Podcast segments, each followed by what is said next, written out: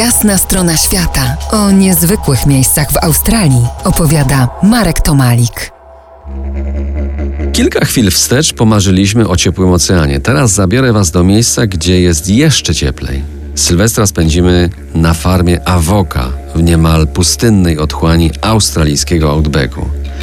Dawno, dawno, nie tak dawno temu, dzięki uprzejmości moich australijskich znajomych zostałem ostatni dzień roku ugoszczony w domu farmera w Nowej Południowej Walii. Jego ziemia ciągnęła się po horyzont. Miałem przekonać się o tym przed sylwestrową imprezą. Życie na farmie to nie przelewki, to ciężka charuwa, nawet w tak uroczysty dzień. I dobrze, że przyjechałem wcześniej, bo sporo się dowiedziałem. Mam chorą owcę w stadzie. Jak chcesz, to wskakuj do auta, pojedziemy tam i podamy jej lekarstwo. Rzucił w moim kierunku farmer o imieniu Syd, a ja już trzaskałem drzwiami. Zanim ruszył, gwiznął jeszcze dwa razy i sam trzasnął. To był znak dla psa pasterskiego rasy Red Hilla, który błyskawicznie wskoczył na pakę pick-upa.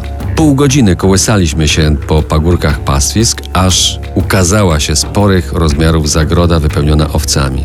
Pies tak zamieszał stado, że po dwóch minutach syt trzymał już chorą owcę i podawał jej lekarstwo. Wcześniejszy upał powoli tężał. Powrót zapamiętałem jako najpiękniejszy zachód słońca w życiu i uwieczniłem na okładce mojej pierwszej książki Australia Moja miłość. Potem już była impreza, dużo wina, mało szampana i śpiewy w trzech językach, bo oprócz mnie i gospodarzy była tam para z Litwy.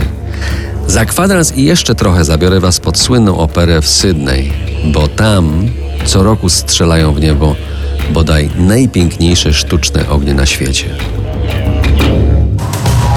To jest Jasna strona świata w RMS Classic.